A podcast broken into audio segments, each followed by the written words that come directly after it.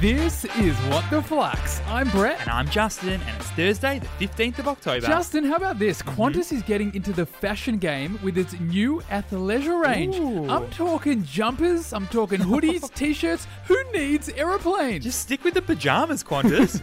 Brett, there's been a 36% increase in Australians checking their credit scores between Ooh. March and August this year. close to home. Fluxam, it's been a pretty stressful time on everyone's finances right now. So Mm. if you haven't checked your credit score yet, you can get it for free from Flux. As a matter of fact, just head to our website, that's www.flux.finance, and check it out. Justin, three really informative stories today. Let's do it. For our first, Afterpay says that Oztrack has completed an audit into the company's compliance and it will not be taking any further action. Ooh, this one's been brewing for a little while. So what's the story? Well, firstly, Justin, Oztrack is a government agency that monitors financial transactions just to make sure nothing sus Mm. is going on here. And back in June last year, Oztrack had reasonable grounds Mm. to suspect that Afterpay had contravened the Anti Money Laundering and Counterterrorism Financing Act. Quit your mumbo jumbo. All right, in English, that means that Afterpay may not have been doing the right thing by way of verifying their customers. Mm. But now, Afterpay has announced that everything is a okay following the Ooh. audit. And surprise, surprise, Afterpay shares hit an all time high Mm. earlier this week. So, what's the key learning here? Business innovation often happens on the outskirts Ah. or the fringes of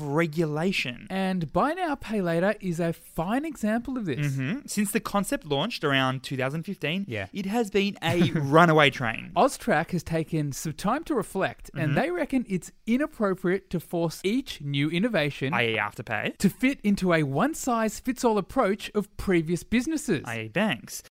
For our second story, Apple has witnessed its company valuation drop by $113 billion Ooh. after it announced its first 5G iPhones. What the hell? Well, uh, that was a surprise. What is happening here? Well, this week, Apple opened the curtain on its very first 5G capable phones. There's an iPhone 12 There's a smaller iPhone 12 nicknamed the Mini. and there's an iPhone 12 Pro. More than one third of iPhones around the world are due for an upgrade this year, according to Apple. So the new iPhones are expected to drive a much better than usual cycle of upgrades Mm. among customers. But there were two notable omissions in this prezzo, Justin, Okay. and it wasn't Tim Cook strutting around a stage with a novelty size screen.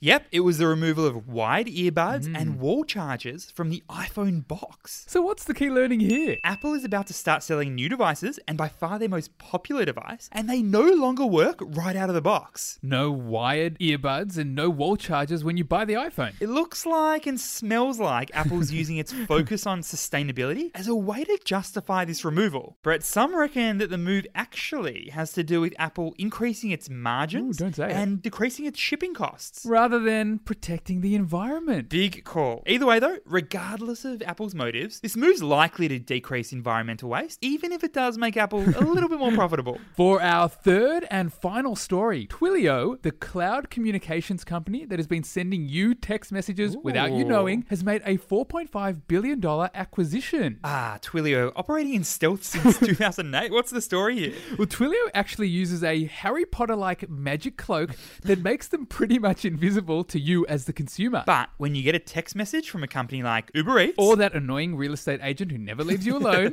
it's pretty likely that that message has actually come from Twilio. Twilio basically enables other companies to communicate with end customers like you and me. I'm talking text, Mm-hmm. calls, emails, all that great stuff. Now, it's actually been a great year for Twilio. Their value has more than tripled this year. That'd be thanks to over $560 million of sales in the Ooh. last three months. That'd also be thanks, Justin, to the $4.5 billion it spent on a data startup named Segment. so, what's the key learning here? Consumer facing companies like Uber Eats, like Deliveroo, Mm-hmm. Yep. and even Twitter, they've been big winners in 2020. And one thing they all have in common is Twilio. Ooh, companies like Twilio may not be coming up with their own consumer facing innovations. But they are servicing the companies that are. You could say that Twilio is giving them the much needed firepower in this coronafied world.